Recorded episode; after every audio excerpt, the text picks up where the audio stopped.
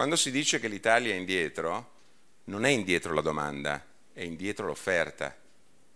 Perché noi siamo in una particolare, noi siamo bipolari.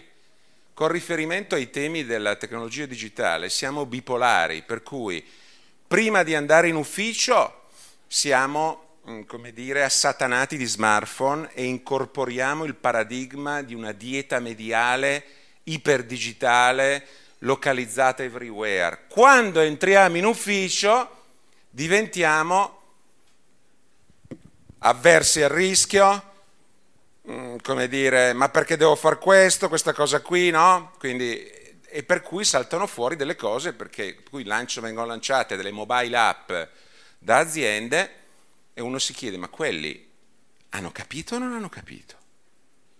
Hanno capito, ma quando entro in ufficio si parano il boffice, nel senso che l'amministrativo mette i due passaggi che servono, quello della privacy ne mette altri quattro, quello del controllo di gestione ne mette... e quindi cosa c'è? Che uno ha l'esperienza di Amazon e poi atterra su una, un'altra property digitale, un altro touchpoint non di Amazon e trova che per arrivare all'agognato pagamento deve fare nove passaggi.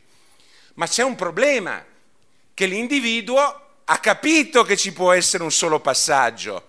Quindi il risultato netto della trasformazione digitale, o meglio degli attori che sono entrati grazie ai device digitali nel nostro mondo, è che il livello di aspettative si è alzato, perché la gente ha capito che si può, si può, si può, basta volerlo.